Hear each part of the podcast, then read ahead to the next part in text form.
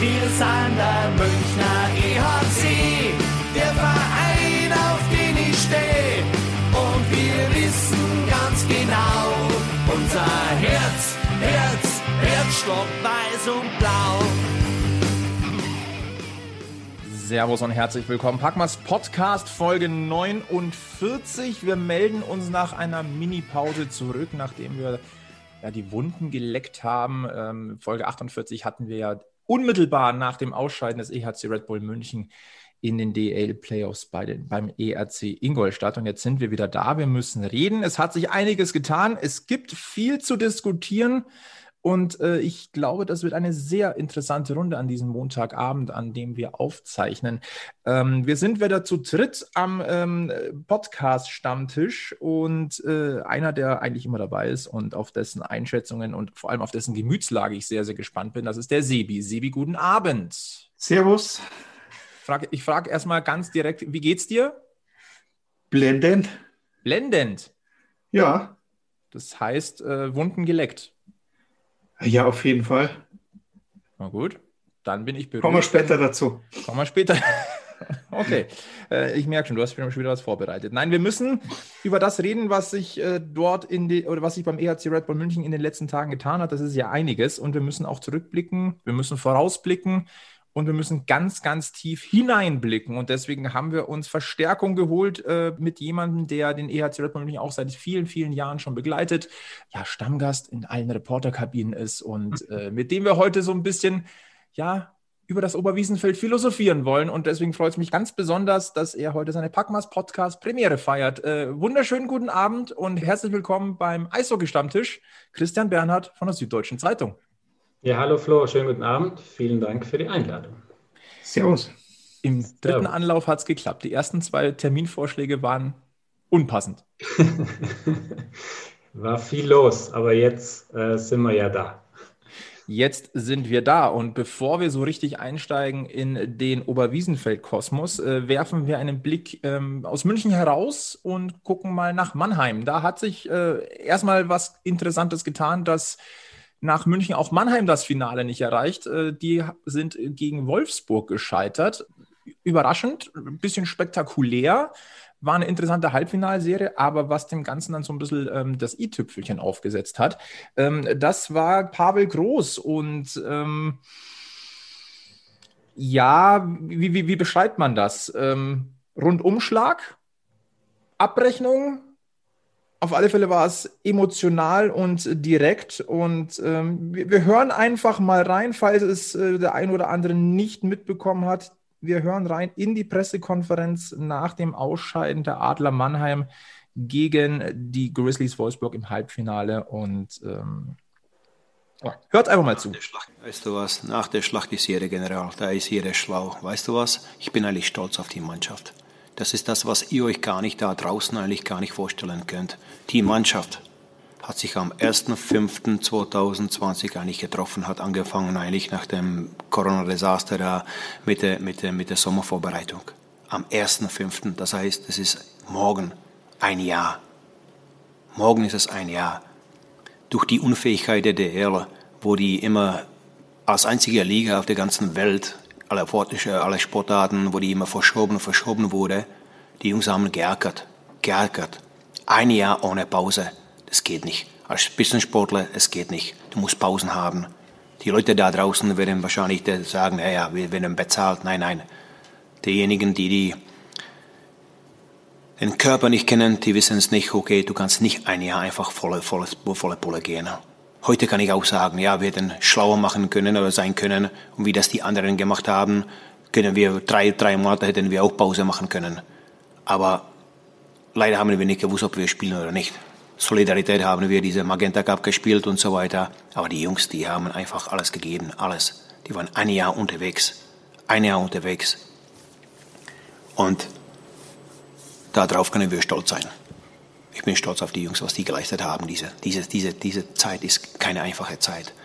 Ich hoffe nur für euch, ihr, ihr könnt einfach äh, ein bisschen Auf Aufgabe machen und äh, hört euch einfach den Lehner von Las Vegas. Hört euch das einfach an, was der gesagt hatte, wie der über die Corona, über Corona-Zeit in der NHL einfach spricht. was für eine mentale Belastung das eigentlich ist, auch für die Jungs.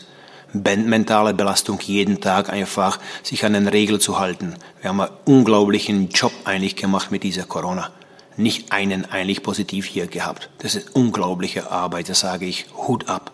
Von der Organisation bis zu der Ausführung. Unglaublich. Und ich soll, wir sollen uns noch war das angreifen lassen oder was? Nein, wir können stolz sein. Es ist einfach so. Wir, die Jungs haben alles gegeben. So, also ich, wir wollten das jetzt einfach mal ungeschnitten euch dann nochmal zur Verfügung stellen. Ähm, ich würde einfach mal äh, Christian gleich mal direkt fragen, was war denn so dein erster Eindruck, nachdem du dieses, dieses, äh, diesen Fla dieses flammende Statement von Pavel Groß gehört hast? Ja, gut, ich sage mal so, die Emotionalität nach so einem Ausscheiden ähm, kennt man, ist sehr hoch. Ähm, darf man ja auch nicht vergessen, dieses Abrupte, also das kennen ja viele andere Sportarten nicht. Also du bist eigentlich noch voll im Modus, gehst eigentlich in dem Moment davon aus, gerade die Adler, wahrscheinlich, wir gewinnen jetzt Spiel 3 und dann geht es ab ins Finale und dann holen wir uns das, was uns, ja, was wir wollten. Und dann ist das Ding einfach vorbei, von einer Sekunde auf die nächste. Dementsprechend, ja, Emotionalität verständlich.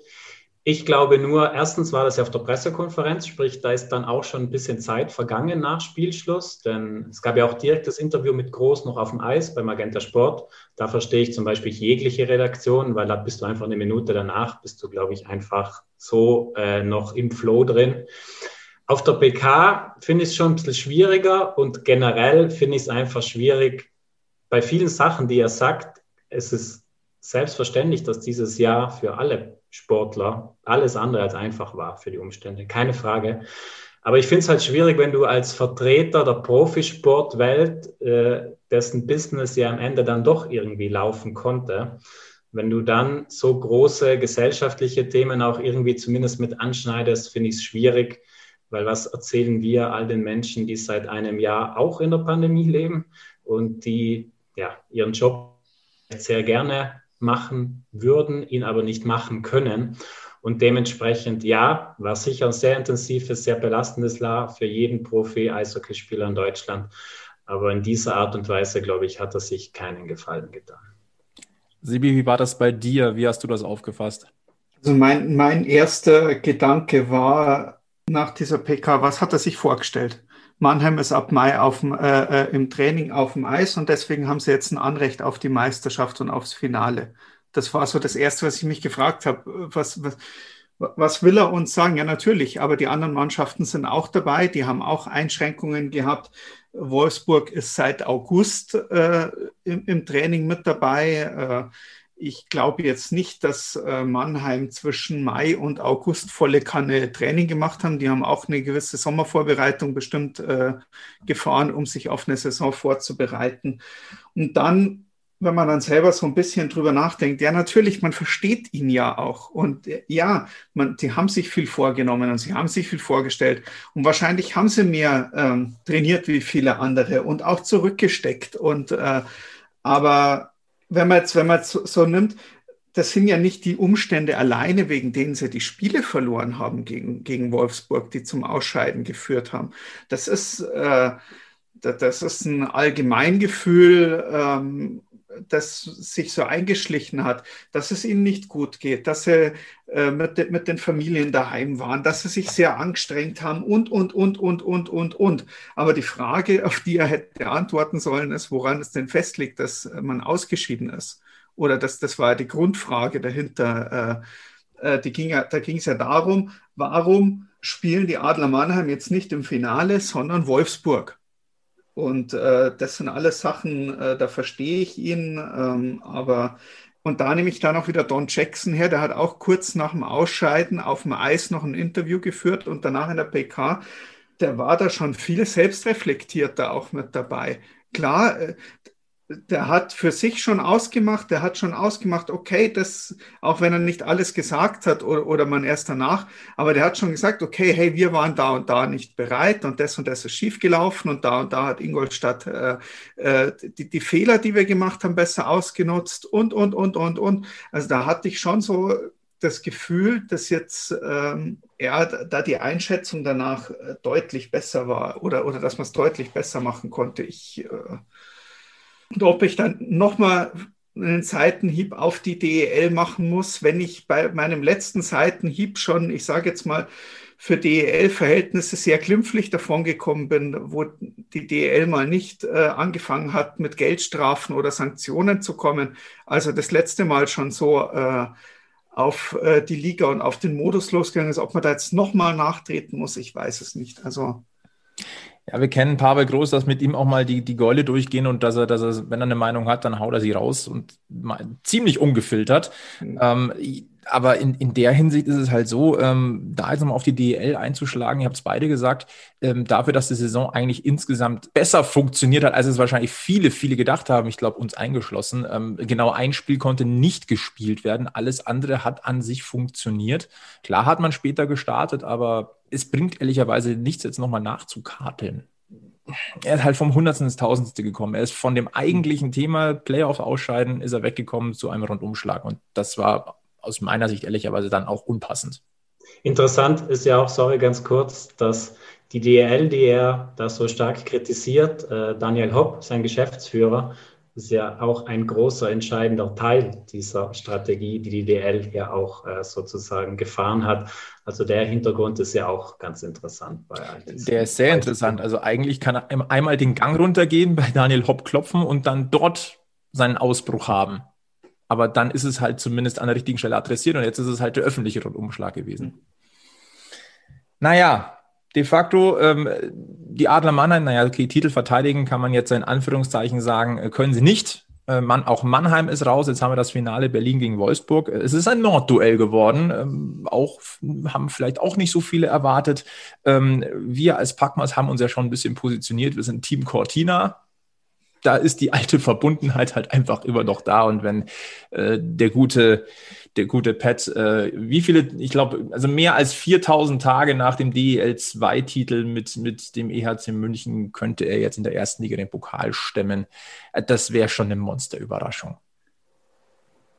Ja, ist großartig. Also wenn man sich anschaut, dass da gerade vor Ostern, also an Ostern vor einem Monat, war das noch alles ja, ziemlich wackelig da bei Wolfsburg. Äh, da gab es viel Kritik, acht Niederlagen in zehn Spielen. Und jetzt plötzlich stehen sie im Finale, haben wirklich diesen Rhythmus gefunden. Ist beeindruckend, treten brutal als Einheit auf, so wie man das von Cortina-Mannschaften eben auch kennt. Brutal stabil, richtig starken Torhüter. Ja, und dann äh, bist du jetzt da und bist echt nur noch einen Schritt davon entfernt. Darf ja auch nicht vergessen, es ist ja schon ihr viertes Finale. Äh, mhm diese Generation auch Charlie Flieger auf und so 2011 das erste Finale, dann eben zweimal gegen München, 2016 und 17. Also ein langer Weg und womöglich findet er jetzt ja seinen krönenden Abschluss. Und es ist halt noch die Geschichte, dass Pat Cortina das schaffen kann, was Pavel Groß in Wolfsburg verwehrt wurde. Bisschen Ironie an der ja. Geschichte.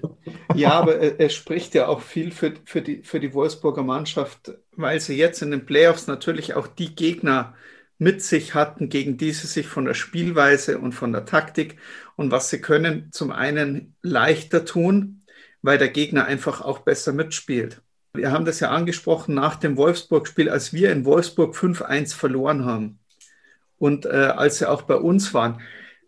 Ich habe echt seltenst so eine disziplinierte Eishockeymannschaft gesehen, die so dermaßen in ihrem System bleibt und dabei so wenig Strafzeiten zieht und sich gefühlt auch nicht aus der Ruhe bringen lässt.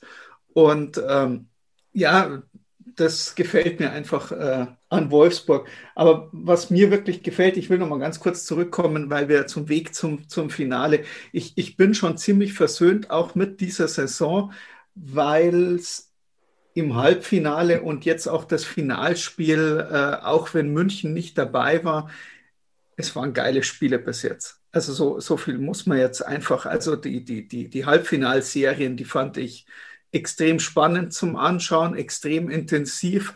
Also als Eishockey-Fan waren das, waren das sehr schöne Spiele. Also hat mich sehr gefreut. Und da vielleicht auch der Vorteil, durch das, dass man so emotional nicht mehr an, mit seiner Mannschaft irgendwo teilnimmt, kann man das auch ganz anders auf sich wirken lassen. Und äh, in einem gewissen Maß kann ich das auch äh, sehr gut genießen und mhm. habe natürlich nicht den Stress mit, äh, äh, mit Kommentieren und jeden Tag muss man einen Podcast machen. Äh, das ist schon, also wenn ich mir vorstelle, ich habe heute reingehört in den äh, 3 on 3 ich mache mir Sorgen um den Sven. Ich mache mir echt Sorgen. Der kriegt einen Herzinfarkt, wenn er Wolfsburg Meister wird. Nach, nach, dem ersten Finalspiel, das war ein äh, hervorragender Podcast, aber wenn ich mir vorstelle, wir hätten da noch sitzen müssen und reden und schneiden und oh, ja. Ja, ich weiß, ich trieb's euch immer bei, bei solchen Geschichten mittlerweile, aber auch. Ja, wir können jetzt ein bisschen durchatmen. Ähm, guter Punkt wegen, wegen den Playoffs. Äh, nur das Spiel, nur das Duell äh, München gegen Ingolstadt war nach zwei Spielen beendet. Wir hatten immer das entscheidende dritte Spiel also das muss man hier auch mal unterstreichen. Also diese Play, kurz, sie sind kurz, diese Playoffs, aber sie sind brutal intensiv und spannend. Hm. Das und finde ich auch, wenn man sich jetzt anschaut, Wolfsburg und Berlin, beide Finalisten waren in beiden Serien jeweils hinten, 1 zu 0 hinten und sind trotzdem noch weitergekommen. Also das ist schon auch ein Zeichen von brutaler Stärke. Wir haben es angesprochen, klar, Best of Three, kann alles passieren, keine Frage. Aber du musst dann halt auch in dem Moment, wo du Spiel 1 eben verlierst und äh, wer weiß das besser als der EHC, äh, muss dann eben im zweiten schon liefern und muss gegebenenfalls im dritten logischerweise auch liefern. Und dementsprechend, das haben sowohl Berlin als auch Wolfsburg geschafft in beiden Serien, deswegen Hut ab. Und es gab keine Mannschaft in dieser Saison, oder Mannheim hatte in dieser Saison noch vor den Playoffs nicht einmal zwei Spiele hintereinander verloren. Wolfsburg ist das gelungen, deswegen auch absolut verdient im Finale. Dann wollen wir den Themenblock, der sich mit allem, was nicht München zu tun hat, beschäftigt. Wollen wir beenden und äh, deshalb auch erst jetzt Ozhaft ist zum Münchner Kosmos. Wir steigen ein, denn in den letzten Tagen hat sich am Oberwiesenfeld einiges getan. Und ähm, vielleicht steigen wir ein mit einem Kurz- oder mit einem bisschen reflektierten Fazit der EHC-Saison 2020-21. Ähm, wir hatten ja den letzten Podcast unmittelbar nach dem Ausscheiden. Der war natürlich auch noch ein bisschen von Emotionen geprägt. Jetzt ist natürlich jetzt mittlerweile das Ganze schon ein bisschen gesetzt. Wir haben erste Entwicklungen, auf die wir jetzt dann auch gleich eingehen. Aber mich würde mal, ähm, fangen wir mal mit wahrscheinlich dem emotionaleren Part von uns heute mit dem, mit dem Sebi an. Ähm, wie würde denn dein Fazit jetzt ausfallen zur Saison des EHC? Ich weiß nicht, ob das so emotional ist. Wenn man sich so ein bisschen noch mit der Saison danach beschäftigt hat, äh, bin ich äh,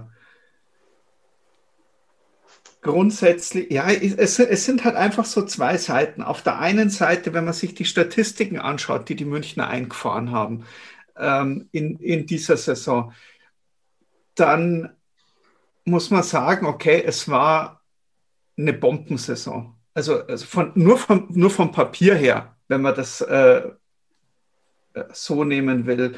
Äh, PDO über 100. Man hat äh, auf jeden Fall einen Haufen, äh, die meisten Tore geschossen. Man hat äh, ja relativ wenig kassiert. Das ist eigentlich, eigentlich vom Papier her ist es gelaufen. Und wenn wir gewonnen haben, dann haben wir die Spiele auch schön gewonnen und dann war es Ding.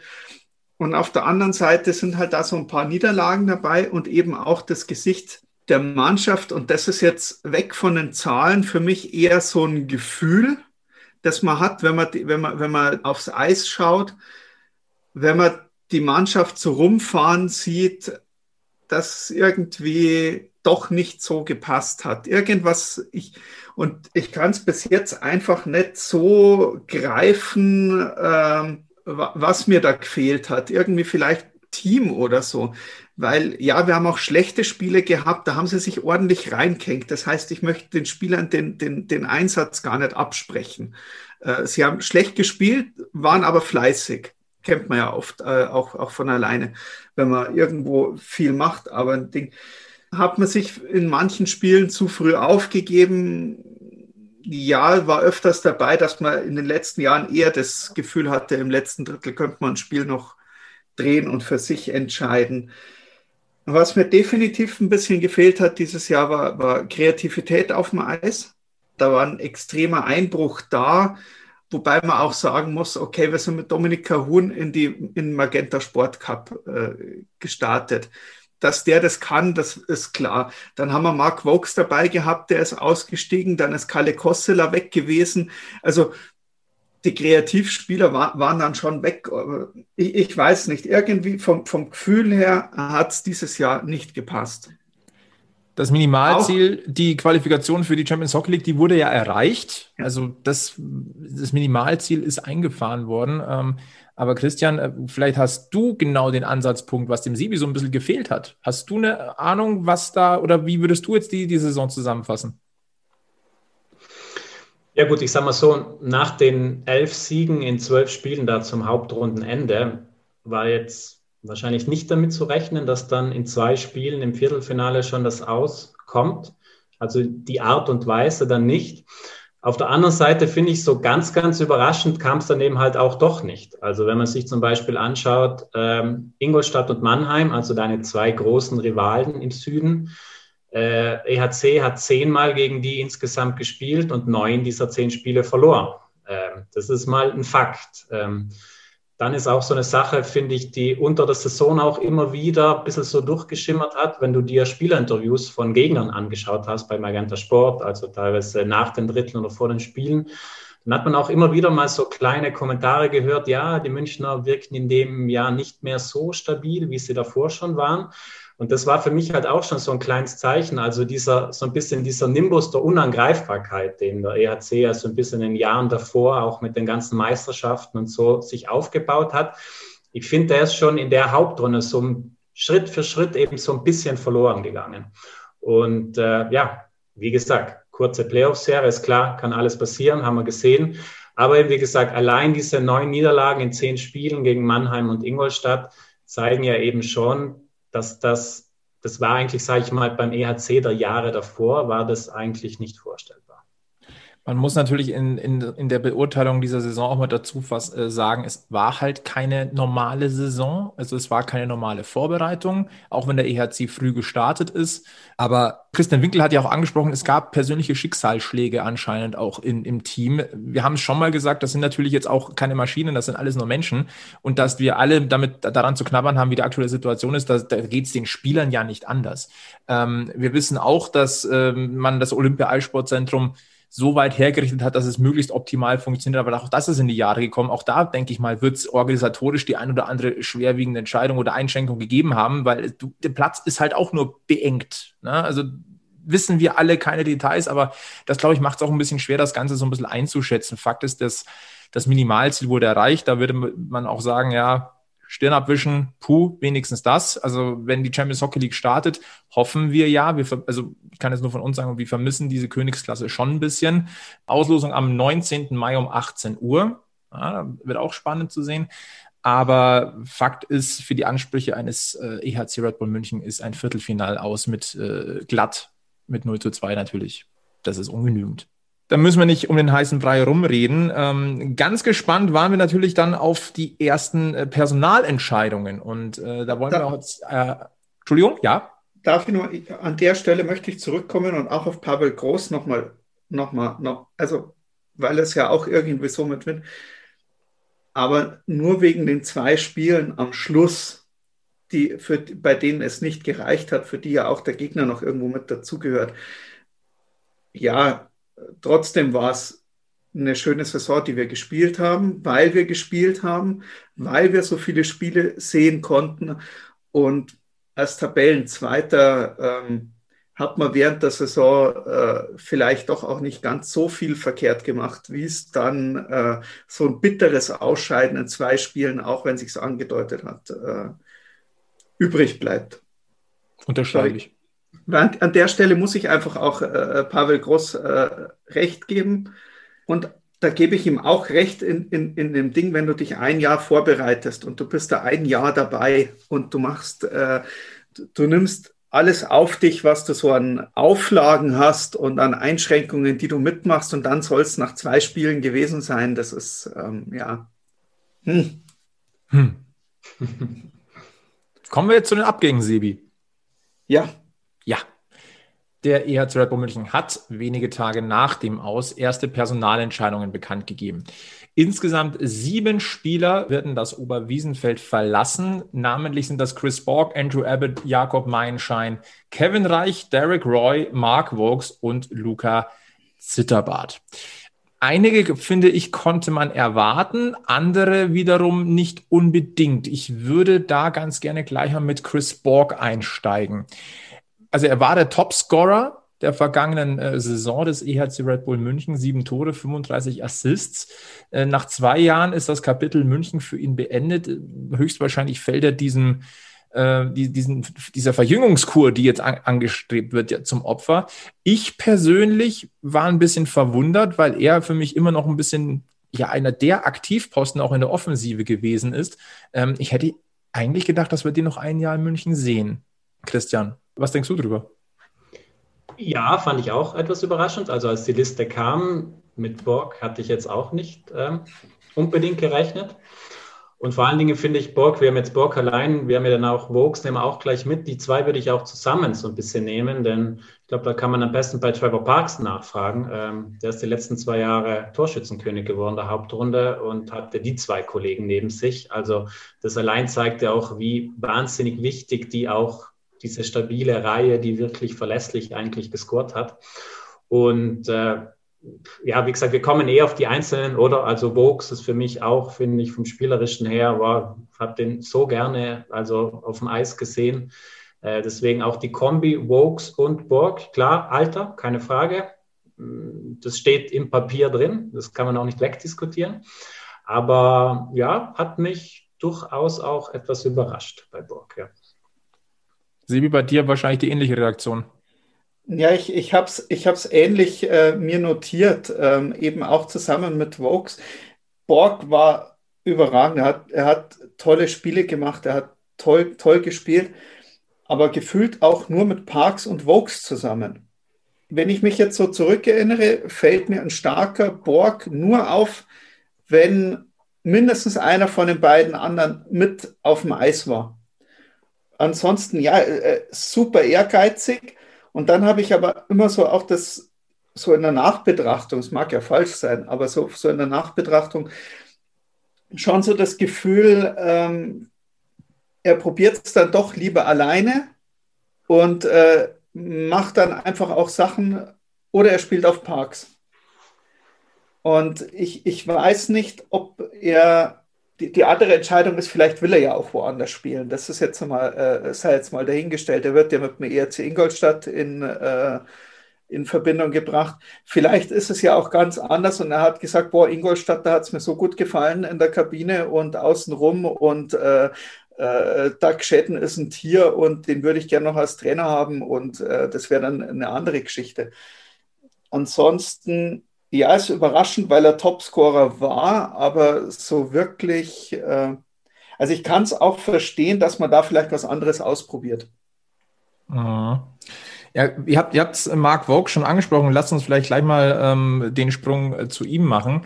Auch er ist natürlich mit seinen äh, 37 Lenzen jetzt nicht mehr der Jüngste und fällt auch der Verjüngungskur zum Opfer. Er war jetzt drei Jahre da, 135 Scorerpunkte in 165 Pflichtspielen. Das sind keine schlechten Werte, überhaupt kein Thema. Er war immer so ein bisschen der Kreativkopf. Ich hatte aber auch das Gefühl, dass das in dieser Saison deutlich abgebaut hat. Und ähm, ich, das mag jetzt böse klingen, aber als er dann verletzt ausgefallen ist, hatte ich das Gefühl, dass der EHC noch ein bisschen befreiter gespielt hat.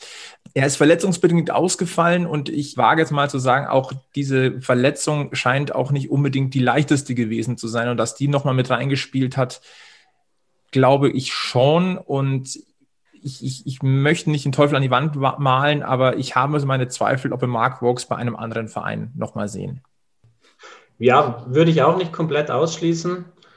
Was man halt festhalten kann, für mich war Vokes immer einer, der ja diese eine Idee, dieses Moment hat, mit dem man nicht rechnet. Äh, ich fand die Übersicht von Vokes herausragend. Also ähm, der hat dir halt immer wieder auch, finde ich, Passwege geschaffen oder kreiert, die wahrscheinlich auch er nur in dem Moment gesehen hat. Und deswegen, also ich habe Mark Vokes immer sehr, sehr gerne zugesehen. Ähm, finde, das ist einer, der auch, klar ist jetzt nicht der spritzigste, keine Frage, aber auch mit einer Eleganz auf dem Eis. Also ähm, ich glaube schon, dass der Abgang auch vom Kreativen her äh, schmerzen wird, weil er, wie gesagt, komme ich auch noch dazu, er und Roy sind, waren dann, dann doch halt so, gerade was die Center-Position anbelangt, so die großen Kreativlinge. Und er hat es halt einfach jetzt auch über einige Jahre gezeigt, dass ich, hat immer das, das Zitat von Frankie Mauer im, äh, im Hinterkopf, der meinte, Mark Vokes hat, hat Augen äh, am Hinterkopf. Äh, das finde ich, trifft es ganz gut. Also schon ein sehr, sehr, sehr spezieller Spieler und dementsprechend klar, das Alter macht von ihnen halt. Und was du, Flo, angesprochen hast, auch die Art der Verletzung wird da wahrscheinlich auch mit reinspielen.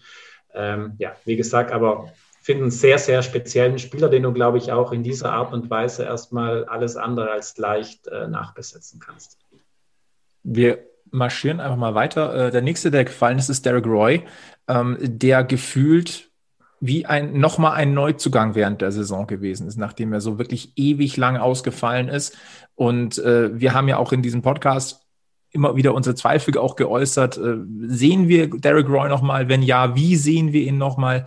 Er hat in diesen Spielen, die er gemacht hat, er hat gepunktet, er hat seine, seine Klasse gezeigt, er hat seine Übersicht gezeigt, sein Spielverständnis. Ich sage nur, der Bully-Trick gegen Köln, eine der Szenen dieser Saison, aber halt, er ist halt auch 37 und er ist halt nicht der Pfeiler, auf den ein EHC Red Bull München jetzt einen Umbruch aufbaut auch mit Hinblick auf die Verletzungsanfälligkeit. Ich glaube, so kann man es relativ knapp zusammenfassen. Oder, Sibi? Ja, ach, bei Roy kommt halt noch dazu, dass die Erwartungen wahrscheinlich, die man, die man in ihn gesteckt hat, schon vor zwei Jahren, als er gekommen ist. Also vom, vom Namen her müsste er die Granate gewesen, also der Top-Spieler der DEL überhaupt. Und ich würde jetzt mal sagen, so viel weniger hat man nicht, nicht erwartet am Anfang. Dann kam er ein paar Mal zurück und er hat jetzt echt besser gespielt in den letzten Spielen wie erwartet. Aber ähm, der Top-Star der Liga, ähm, und da bin ich mir sicher, bei, in dem Gehaltsgefüge, in dem er unterwegs war, der so bestimmt damals aufgerufen hat, als er gekommen ist oder in die Richtung gegangen ist. Nee, das funktioniert nicht mehr er würde uns mehr wehtun, hätte er mehr gespielt. Ansonsten ist das jetzt mehr oder weniger, ähm, ja, war da, war gut. Jeder hat sich gefreut. Äh, am Schluss haben wir noch ein paar Spiele gesehen und ähm, jetzt wünschen wir ihm alles Gute und äh, dass er wenigstens fit bleibt die nächsten Jahre und äh, so noch ein gutes Leben hat. Mehr Emotion konnte ich leider mit dem Spieler so nicht aufbauen. Sebi hat es ja schon angesprochen, also das war irgendwie, das lief sehr unglücklich, also logisch verletzungsbedingt. Ich glaube, wenn ich mich recht erinnere, ich habe es auch geschrieben, ich glaube, er hat nur 24 DL-Spiele in diesen zwei Jahren gemacht, also sowas um den Dreh rum. Ja, es war von Anfang an ziemlich unglücklich und dementsprechend ähm, ja, hat man am Ende gesehen, klar, auch Thema Übersicht, keine Frage, Kreativität. Aber ich glaube, da ist unter Anführungszeichen die Trennung vielleicht etwas leichter zu verkraften, weil er halt einfach nie diese prägende Rolle inne hatte, die er wahrscheinlich innehaben hätte können, wenn er gesund gewesen wäre, keine Frage. Aber da sie eben nicht hatte, ähm, war das für mich auf jeden Fall auch äh, nachvollziehbar. Ja. Fassen wir mal zusammen. Ähm, Mark Vaux, sehr schade, dass sein Weg in München so endet und bei Derek Royce ist es einfach schade, dass er nie wirklich in Tritt gekommen ist. Ja. Ich glaube, so können wir das ganz gut zusammenfassen. Dann haben wir noch äh, drei Abgänge, die mehr oder weniger ähm, ein bisschen überraschend sind oder zumindest in der Art und Weise. Äh, fangen wir mal mit dem an, der jetzt nicht so überraschend ist, der aber mir persönlich so ein bisschen trotzdem leid tut, das ist Jakob Meinschein. Den haben wir vor der Saison eigentlich komplett abgeschrieben. Dann hat er sich aber ähm, in die Mannschaft gekämpft. Äh, wenn er auf dem Eis war, hat er sich zerrissen, körperlich plötzlich also deutlich präsenter, als ich ihn jemals in Erinnerung hatte, äh, hatte Impact aufs Spiel, musste dann auch meiner Verteidigung aushelfen, das gar nicht mal so schlecht. Ähm, was aber halt unterm Strich aber bleibt, mehr als zwei Jahre ohne Tor als gelernter Stürmer, das reicht nicht für Münchner Ansprüche. Ähm, Respekt dafür, wie er sich reingehauen hat. Am Ende hat es halt nicht gereicht. Ja, ich, ich Ah, ich, bleibe schon wieder hängen, weil ich vorher, jetzt habe ich den, den Übergang nicht, äh, nicht äh, mitgekriegt, den ich mir hier sogar noch äh, eingemalt habe. Weil mein Schein für mich ja schon zu den, zu den Jüngeren gehört, aber so mit Borg, Vokes, Roy, wer sonst noch da alles ist, geht auch eine, eine Generation Spieler. Da würde ich jetzt nach den Spielern wirklich gerne nochmal noch mal so einen Punkt machen, wo ich sage, da fängt die Verjüngung an, indem du dich von deinen wirklich alten Veteranen, mit denen du es jetzt drei Jahre versucht hast, die Meisterschaft zu holen. Also es, es war ein Versuch, es war eine, eine, eine kurze Ära, die man, die man versucht hat, eben äh, Vogue, Borg, Co., da die nächste Meisterschaft zu reißen. Und jetzt hast du wieder so einen Punkt, jetzt musst du oder jetzt ist es vielleicht wirklich besser, dich von dieser, von dieser Generation Spieler insgesamt auch ein bisschen zu verabschieden. Außer Yannick Seidenberg, der spielt einfach noch zehn Jahre bitte genauso weiter. An dieser Stelle, ich habe gerade gesagt, Andrew Abbott haben wir vergessen, aber der war so kurz da, der gehört jetzt nicht zum EHC-Inventar und den großen Impact hat er jetzt ehrlicherweise nicht gehabt. Ich glaube, da müssen wir jetzt nicht irgendwie in den, ins große Detail noch eingehen. Schade. Ist grundsätzlich schade, aber halt der Kerl ist halt auch ja. 38. So, nochmal zurück zu Jakob Meinschein. Entschuldigung. Nee, ich entschuldige mich. Ich, hab, ich, ich bin wieder abgedriftet. Ja, ich fand vieles, was der Flo schon gesagt hat. Also sehr fleißig, absolut, auch in Unterzahl logischerweise äh, seine Rolle gespielt. Aber ich glaube eben, dass es auch, du bist dann halt am Ende, auch, wenn du Stürmer bist, eine gewisse, sei es nur eine kleine Produktion, äh, ja, sollte dann halt auch für die Ansprüche des EHC auch irgendwie mit dabei sein. Und ich glaube auch, dass ihm dann vielleicht ein bisschen in dem Zusammenhang unter Anführungszeichen zum Verhängnis geworden ist. Wenn du dir Maxi Daubner daneben anschaust, das ist ja, sage ich mal, ein ähnliches äh, erstmal Grundpaket, aber der hat sich dann halt doch einfach anders entwickelt. Der ist eben auch, als er in der Verteidigung eingesprungen ist. Ich bin da wirklich auch gespannt, ob er vielleicht auch wirklich den Weg von Yannick Seidenberg dann komplett nachgeht, dass er da wirklich auch vielleicht irgendwann fix da hinten reinkommt. Also da gibt dir Daubner einfach noch mehr an, ja, an Qualität an, auf verschiedenen Ebenen.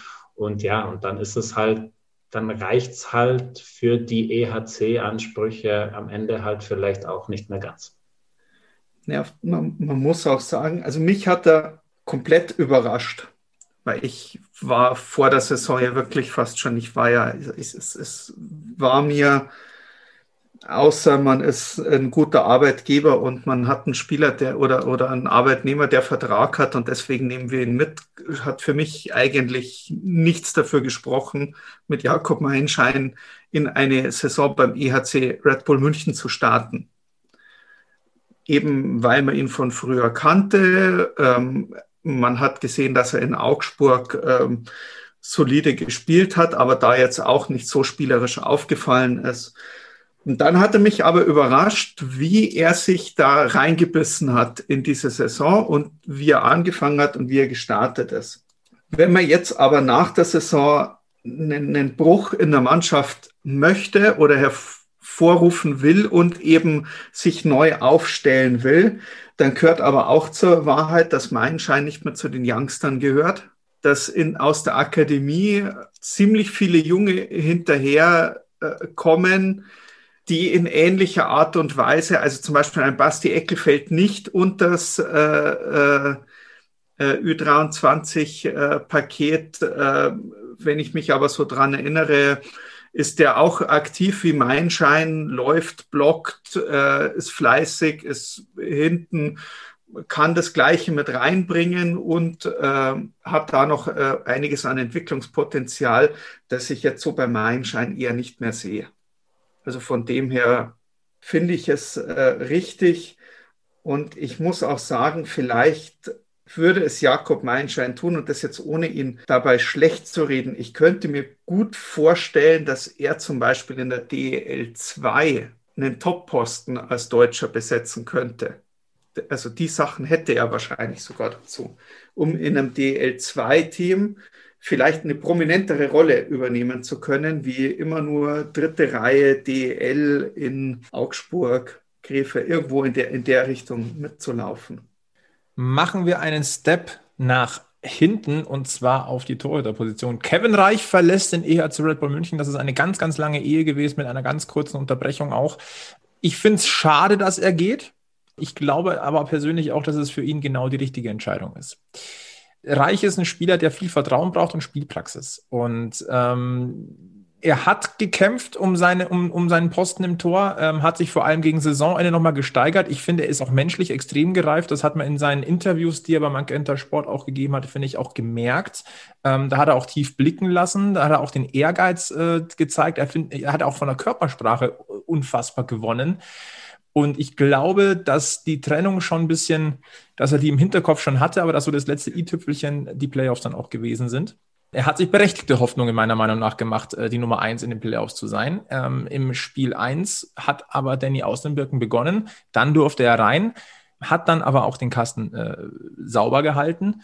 Und ich glaube, dass dann die Entscheidung, dass wieder Danny Außenbirken auch in Spiel zwei beginnt, so ein bisschen dann so das letzte Tüpfelchen war. Was, Marke, was soll ich denn noch machen? Um äh, die Nummer eins zu sein.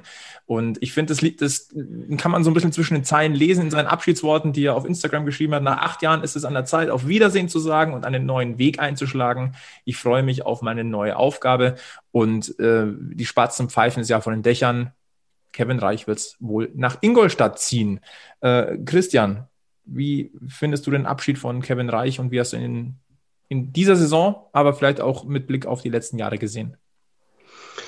Ja, ich finde, du hast einen ganz entscheidenden Punkt, hast du schon angesprochen. Ich glaube, das gilt ja allgemein für, Torhü für Torhüter. Ein Torhüter braucht Vertrauen. Wahrscheinlich noch viel mehr, als es äh, teilweise Feldspieler brauchen. Und wenn man sich diese Geschichte der letzten Jahre ansieht, dann hat wahrscheinlich Kevin Reich nie das Gefühl gehabt, dass er wirklich auch ähm, die reelle Chance hat, sage ich mal, langfristig auch äh, in, zumindest in den Momenten die Eins zu werden. Und das ist, glaube ich, nagt dann an dir, ähm, gerade als Torhüter sehr. Ich finde, er hat das in dieser Saison, also ich finde eh sehr angenehmer Typ, auch äh, bin auch bei dir, hat sich meiner Meinung nach auch weiterentwickelt, hat das sehr ruhig gemacht. Äh, von dem her, glaube ich, kann er sich da auch wenig vorwerfen. Äh, die Leistungen, die Zahlen haben dann ja auch gepasst. Und wenn du dann, glaube ich, im Hinterkopf eben hast, okay, aber anscheinend, wenn es hart auf hart kommt, wenn es dann wirklich ja, in die Crunch-Time geht, dann spiele ich anscheinend doch nicht, dann ist es vielleicht halt auch einfach besser, äh, das Ganze ja, irgendwo dann woanders zu versuchen. Ja, ich, ich gehe durch. Ja, er hat es er hat's vom Ding her nicht geschafft. Und wenn man jetzt wieder auf die Zahlen geht, dann war Danny aus den Birken in den 18 Spielen, die er, die er dann gemacht hat, noch der bessere Torhüter. Also ich meine, der hat äh, in den 18 Spielen äh, äh, hier Goal-Saves äh, über Durchschnitt, hat er einfach mal 10 Tore mehr gehalten, als er eigentlich hätte halten sollen in den 18 Spielen. Das ist, äh, das ist ein, ein richtig guter Wert. Und wenn man dann auf, auf Kevin Reich schaut, der ist dann bei minus zwei Toren in seinen 16 Spielen. Das ist also, das heißt, er hat eigentlich mehr, zwei Tore mehr kassiert, als er eigentlich äh, im Schnitt hätte haben können. Und so von den Statistiken her, ja, war Danny aus den Birken stärker. Das äh, Jackson äh, bekannterweise auf äh, Erfahrung eher zielt, ja. Und äh, ich bin mir jetzt aber auch nicht sicher, welche Rolle er sich in Ingolstadt äh, ausmalt nachdem da ja auch noch nicht feststeht, wer dort äh, den, den ersten Torhüter macht, wird es Kevin Reich als Nachfolger von, von Michael Garteig. Ich wünsche es ihm auf jeden Fall und ich wünsche ihm, dass er dann dort durchstartet. Ich glaube aber noch nicht wirklich, oder ich glaube erst, dass er dort als Starter fungieren wird, wenn äh, die Saison beginnt und sie ihm äh, keinen anderen ausländischen Torhüter vor die Nase gesetzt haben. Ich persönlich würde es ähm, auch Kevin Reich wünschen und ich traue es ihm ehrlicherweise auch zu. Also Michael Garteig wird ja wohl nach Finnland wechseln, was, was man so gehört hat. Schade für Ingolstadt, aber ich glaube, ähm, dass Ingolstadt genau das richtige Pflasterherz ist für Kevin Reich. Ein Team mit seit dieser Saison definitiv erhöhtem Anspruch. Da bleibt ja anscheinend zumindest der, der harte Kern zusammen. Und ich glaube auch, dass er dort das Vertrauen bekommen wird. Ich traue es ihm zu und ich würde es ihm auch wünschen. Also ich glaube, dass Ingolstadt tatsächlich der genau richtige Schritt zum richtigen Zeitpunkt jetzt für Kevin Reich ist. Christian hat zumindest keine Widerworte. Nee, absolut, haben wir ja vorhin gesagt. Also ähm, nochmal, um das vielleicht, also es geht ja auch, es ging ja auch, er war jetzt ja einige Jahre auch da, also er, er hatte ja sozusagen, es ging ja auch nicht nur um diese Saison, sondern er hat ja immer wieder versucht, da wirklich an der Eins zu knabbern, äh, das auch ja versucht zu leisten. Und wenn du dann, glaube ich, über Jahre halt einfach merkst, dass es schwierig ist, weil du logisch auch einen klasse Mann neben dir hast, keine Frage. Also ist ja klar, dass, äh, dass da äh, wahnsinnig viel Qualität mit Danny Außenbirken da ist. Dann merkst du, glaube ich, über einige Jahre hinweg, okay, es hat, er wäre ja auch in dem Alter, wo du dann vielleicht ja diesen nächsten Schritt auch selber von dir erwartest. Und wenn es dann halt einfach nicht so kommt, dann ist es, glaube ich, halt auch einfach aus seiner Sicht ja wahrscheinlich besser, das einfach woanders nochmal anzugreifen und anzugehen. Vor allem mit er ist jetzt 25, ähm, eigentlich ein, für den nächsten Step genau das richtige Alter und ein wichtiges Alter, ehrlicherweise. Er stellt jetzt Weichen, mhm. wo es hingeht. Dann haben wir noch einen Abgang und da bin ich ehrlicherweise aus allen Wolken gefallen. Weil mit Luca Zitterbart hatte ich persönlich mal überhaupt nicht gerechnet, dass der keine weitere Beschäftigung am Oberwiesenfeld erfährt. Ähm, der hatte vor in der Vorbereitung sich bombenstark äh, gezeigt, ähnlich wie Nicolas Appendino. Beide hatten sich dann äh, zu Beginn der DL-Saison schwer verletzt. Beide konnten nicht mehr eingreifen. Ich hatte mich ehrlich gesagt gefreut, äh, den Luca mal dann in der neuen Saison wieder zu sehen, wie er neu angreift. Ich glaube aber auch, dass er der jetzt äh, angepassten, verschärfteren U23-Regel zum Opfer gefallen sein könnte. Ja, und man darf ja, was man ja auch nie vergessen darf, ich sage jetzt einfach mal Beispiel Emil Quas. Du stellst dir, glaube ich, schon auch als junger Spieler gerade in einem Kader wie München oder Mannheim vor, äh, schaust du dir halt auch erstmal an, ja gut, wie viel habe ich realistisch Chance auf Eiszeit? Und wenn man sich jetzt eben anschaut, was der EHC auch gerade jetzt in der Endphase an Erfahrung in der Verteidigung drin hatte und wahrscheinlich auch Richtung nächste Saison immer noch hat, dann ist es selbstverständlich, wenn jetzt ein paar Leute ausfallen, dann kriegst du deine Eiszeit und dass die Jungs das drauf haben, haben wir alle gesehen, keine Frage. Aber ich glaube, du musst dir halt als Spieler auch die Frage stellen, wie realistisch ist es eben auch in einem normalen Setup, also wenn es jetzt vielleicht nicht gleichzeitig sehr viele Ausfälle gibt, wie, auf wie viel Einsatzzeit komme ich dann? Und dann ist es vielleicht halt einfach bei München und Mannheim noch mal schwerer, auf diese Eiszeit zu kommen. Ich finde, Emil Quas ist ein wunderbares Beispiel.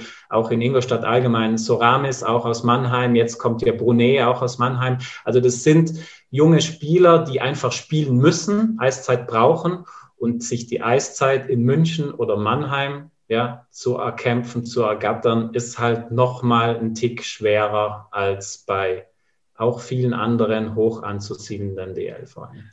Noch besseres Beispiel Andi Eder, der dieses Jahr mit, mit Straubing eine Bombensaison gespielt hat und äh, da gezeigt hat, dass er, dass er ein absoluter Führungsspieler sein kann, für den bei uns eben auch perspektivisch im Team nicht der Platz gewesen wäre, dass er sich so hätte entwickeln und zeigen können, wie er es dann äh, die zwei Jahre jetzt danach gemacht hat.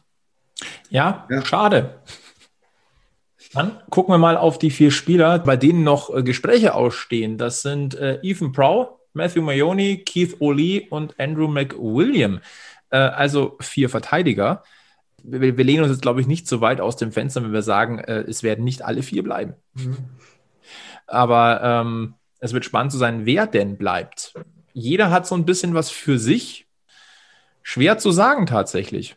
Ich persönlich glaube ja, dass ähm, Matthew Maioni tendenziell bleiben wird. Das ist ein, eigentlich ein Schnapper gewesen. Dem muss man, glaube ich, mal eine komplette Vorbereitung mit München auch geben.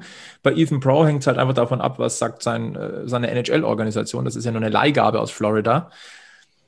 Und bei, bei Keith O'Lee und Andrew McWilliam, das sind halt ja, irgendwie so, so der ähnliche Spielertyp. Also kann auch nur entweder oder oder vielleicht auch beide weg. Ja, also ich, also ich fand, ähm, Proud, muss ich sagen, über die, wenn wir jetzt die, vielleicht die Playoffs außen vor lassen, aber die Wochen davor in der Hauptrunde, äh, wenn man sich das gesamte Paket anschaut, also sowohl offensiv äh, Spielweise als auch defensiv als Verteidiger, ist das schon was, glaube ich, wo man sich jetzt sportlich nicht unbedingt dagegen wehren würde, dass der weiter bleibt. Aber du hast es angesprochen. Erstens NHL-Rechte, anders darf man ja auch nicht vergessen, würde ich nicht vergessen, dieses Jahr war ja auch gehaltstechnisch ein sehr spezielles Jahr äh, für Spieler. Bin ich mal gespannt, wie auch Spieler jetzt in Gehaltsverhandlungen reingehen mit Blick auf nächste Saison. Das sollte man auch nicht komplett außer Acht lassen. Von dem her, rein sportlich, fände ich, äh, Prow sollte man ein Angebot hinlegen. Ist halt dann die Frage, welche Ideen, Vorstellungen er hat und auch äh, genau die Panthers. Und Maioni, muss ich sagen, hätte ich gedacht, dass vielleicht noch ein bisschen mehr kommt. Aber klar, keine Frage, sehr spezielle Umstände, kam spät in einer ganz, ganz komischen Situation, Saison, keine Frage. Und ja, beim Rest bin ich bei dir. Ich glaube auch nicht, dass Oli und McWilliam äh, sozusagen beide, da gibt es doch zu viele Ähnlichkeiten. Ich glaube auch, dass es dann eher einer wird. Und da muss ich sagen, jetzt rein für mich, äh, da hat Oli für mich noch mal mehr an Präsenz, noch mal mehr an, ja, auch auf Strahlkraft, auf die, gerade auch auf die gegnerischen Spieler. Sebi nickt nur. Ja, die, die, die Einschätzung zwischen McWilliam und äh, Kiso Lieder, da, da gehe ich voll mit. Ähm, McWilliam war mir am Anfang schon, als er kam und ja, zwischendurch er hat wirklich nicht so die Statistiken. Er packt in jedem Spiel einmal seinen Check aus, manchmal auch zweimal, lässt sich für mein Gefühl dafür aber viel zu häufig überlaufen. Ist mir zu langsam. Deswegen sage ich, da bin ich wirklich eher auf äh, Seiten von Oli, der das für mich oder für meinen Geschmack besser macht und von dem wir wissen, dass es noch, noch viel besser kann, wie jetzt in dieser Saison die auch für ihn auch privat jetzt äh, nicht äh, die angenehmste war. Bei Pro, ja, den würde ich auch gerne mal in, in der normalen Saison sehen. Fand ich, äh, fand ich gut, ähm, aber jetzt auch nicht so überragend. Also ich, da, da gehe ich auch davon aus, da wird ziemlich viel am Geld hängen und äh, wie die Vertragssituation ist. Bei Maioni doch, den mag ich sehr. Also da, da, da war ich jetzt wieder Ding, weil ich, ich mag halt einfach äh, wendige Verteidiger, auch wenn man es ihm nicht, nicht, nicht anschaut, die, die, die schön und gut Schlittschuh laufen können hinten raus, die äh, Geschwindigkeit haben, die mal eine Idee haben, die ein bisschen äh, intelligenter äh, spielen äh, und das versuchen einzubringen. Auch äh, im Spielaufbau hinten raus fand ich gut bei, bei Maioni, da glaube ich, da geht es um Verträge, um Geld und wenn man sich so seinen sein, sein Werdegang anschaut, geht es aber auch darum, dass ihn das Komplettpaket schon irgendwo, glaube ich, auch überzeugen muss. Er schaut sich gerne die Welt an, er will auch was sehen und da hat das grundsätzlich in München eigentlich äh, Alpen, Seen, wunderschön, alles da. Äh, ich glaube, damit könnte man ihn überzeugen, auch mit dazu, dass er es äh, noch mal ein bisschen länger hier aushält und eben auch die anderen Vorzüge, die äh, die Münchner Seite des Lebens so mitbringt. Und er ist erst 30, also da ist auch noch Puffer da. Ja, also das hätte genau. auch noch das Tick Verjüngung würde da auf alle Fälle auch noch mit reinspringen. Das kann man noch mitnehmen. Erfahrungswert, bestes Eishockey-Alter. So, das war jetzt der große Block der Spieler, die den EHC Ripple München verlassen. Aber es gibt ja auch schon ein paar Neuzugänge und da sind extrem interessante dabei ich fange mal an mit dem, der als erster verkündet wurde. Und das ist eigentlich jetzt ein Transfer, der alle Kritiker, die gesagt haben, ja, der EHC Bull München holt nur alte, erfahrene Ausländer dazu oder mal aus der eigenen Jugend und dazwischen ist ein klaffendes Loch. Diese Verpflichtung ist genau in der Mitte. Ein deutscher Nationalspieler mit viel Potenzial, 25 Jahre alt, Freddy Tiffels spielt ab sofort für München. Für mich ein Top-Transfer. Auf jeden Fall. Also Fred, Freddy Tiffels gehört ja zu dieser goldenen, ich sage jetzt mal Mannheimer 95er Jahrgangs äh, Generation, um, äh, bei der auch äh, Dominika Huhn, Leon Dreiseitel, äh, also da kommen gute Namen her und er ist einer der deutschen Stars der D deutschen Eishockeyliga und äh, ich freue mich wirklich, ihn zu sehen. Also ich sag mal so, dass das Tor beim Länderspiel jetzt am Wochenende, das war halt schon auch wieder hat er schon gezeigt, was er kann mit dem Puck. Oder Christian? Ja, ja, klar, keine Frage. Das ist ja auch dieses Paket aus 25, also noch ziemlich jung, aber trotzdem auch schon einiges an Erfahrung, einiges mitgemacht, äh, Nordamerika, Jahre, Nationalmannschaft prägend schon. Das ist logisch vom Paket her, ist das, wenn du sowas kriegen kannst, dann ist das absolut äh, ja, technisch, läuferisch. Und vor allen Dingen, wie gesagt, es ist ja für mich, wir kommen dann auch zum zweiten, es ist ein ganz klares Zeichen Richtung mehr Tempo, Richtung mehr Geschwindigkeit. Äh, also wenn dann Ortega dann ja, wir den auch gleich dazu nehmen, dann ist das schon auch für mich jetzt schon ein klarer Indikator, was da neu, auch Frisches äh, mit in die Offensive reinkommen soll. Bei Freddy Tiffels denke ich immer noch an die WM 2017. Den hatte niemand auf dem Schirm. Äh, den zieht Marco Sturm dann raus. Der war da, also Tiffels damals ja äh, Student in den USA, hat dort für das University-Team gespielt und äh, hat dann in der Vorbereitung plötzlich seine Chance bekommen. Und das prägendste ähm, ist immer noch sein Penalty im entscheidenden Gruppenspiel gegen Lettland, wo wahrscheinlich ganz Eishockey Deutschland ausgerastet ist. Eiskalt. Wie hat Basti Schwille damals so schön gesagt? Der ist cooler, der ist kälter als das Eis da unten. Konnte man damals nicht besser auf den Punkt bringen. Ja.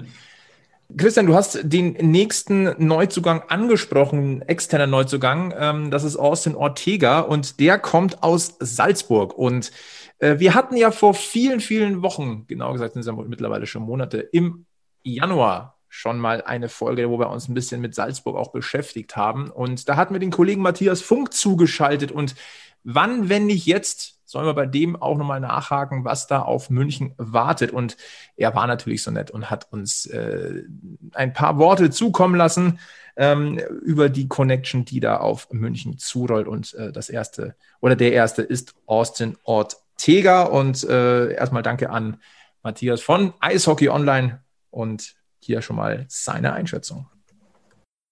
Servus Florian, erstmal danke, dass ihr mich gedacht habt. Ja, so schnell geht's. Jetzt habt ihr den Austin Ortega bei euch in München. ähm, ja, ich glaube, sportlich äh, macht der Wechsel auf jeden Fall Sinn. Ähm, eine Bereicherung für München und die DEL, für die ganze Liga.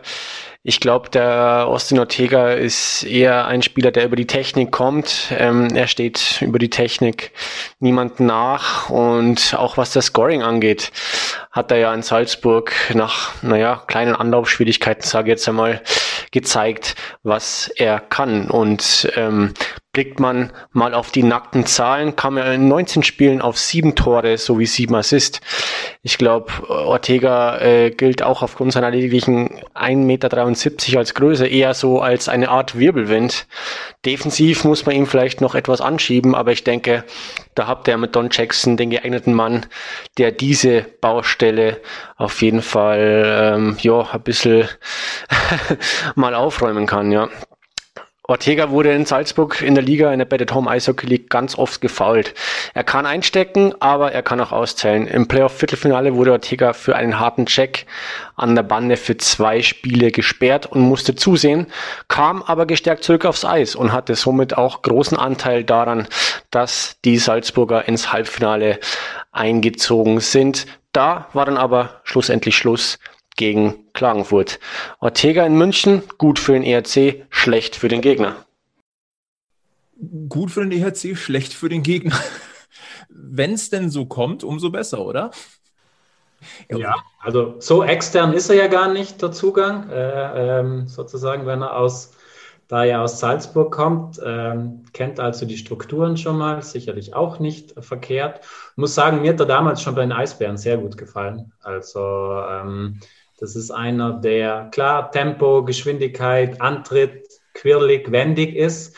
Aber eben der, glaube ich, hat man jetzt nicht, hätte man vielleicht nicht auf dem Schirm, wenn man den ja doch eher kleineren sieht. Der kann schon auch körperlich sehr gut dagegen halten. Also das ist einer auch, der ja konsequent sehr entschlossen auch ist. Ähm, und wie gesagt, für mich halt auch das große Thema, er bringt auch wieder Geschwindigkeit, er bringt Tempo, er, bringt Antritt mit.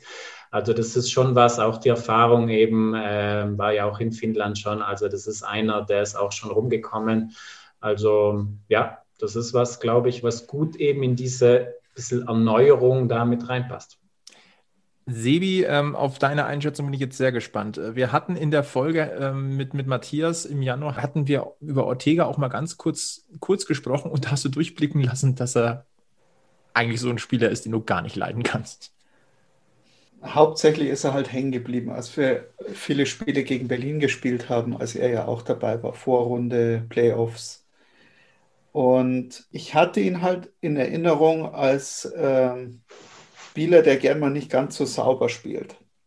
Und dabei ist mir halt immer in Erinnerung geblieben, der teilt ganz gern aus, das ist richtig. Und wenn es dann darum geht, einzustecken, ist er immer schon hinterm gestreiften Personal gestanden. Und ähm, das ist mir wirklich negativ aufgefallen in der ganzen, äh, in der ganzen Ding. Mag vielleicht sein, dass es mittlerweile anders ist und äh, dass es sich da eher stellt, aber da sind mir Spieler einfach lieber, die, äh, wenn sie Unfug treiben, auch zu ihrem Unfug stehen und den dann auch mal durchziehen, auch wenn es eng wird. Auf der anderen Seite, ja, er ist schnell, er ist vor allem sehr trickreich mit dem Schläger unterwegs. Und wenn er so giftig dran bleibt, wie man, wie man das gewohnt ist, könnte es vielleicht auch einer der Spieler sein, von denen auch ich gesagt habe, dass er uns diese Saison wirklich sehr gefehlt hat. Einer, der auch mal den Gegner ein bisschen, äh, bisschen ärgert, unter die Haut fährt, mal eine Strafzeit auch zieht. Ähm, aber auch mal, wenn es eng wird, wenn sich alle wieder vorm Tor zusammenziehen, äh, was sie ja ganz gerne machen, wenn es gegen München geht, dass man die Box eng macht, dass er dann doch irgendwo noch einen Weg findet, äh, übers Handgelenk äh, einen Weg, die Scheibe auf oder ins Tor zu bringen. Also ich bin jetzt gespannt und gerade die letzte Saison äh, hat mir persönlich gezeigt, ähm, dass die erste Einschätzung, die man von manchen Spielern hat oder die man sich behalten hat, äh, auch relativ schnell und positiv widerlegt werden kann. Und darauf hoffe ich doch jetzt und äh, wünsche ihm in München alles Gute und uns. Es ist halt, ähm, was wir halt auch schon aus den sozialen Netzwerken einfach auch gehört haben, es ist was auch in, in, Erinnerung geblieben aus seiner Zeit in Berlin und das war äh, das Aus für ihn. Ähm, das hatte ja mit, damit zu tun, dass er auf das, auf das Gehalt nicht verzichten wollte.